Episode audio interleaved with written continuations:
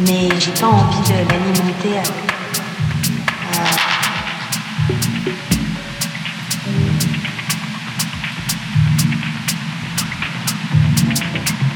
avec des choses euh, qui sont pour moi pas très très saines.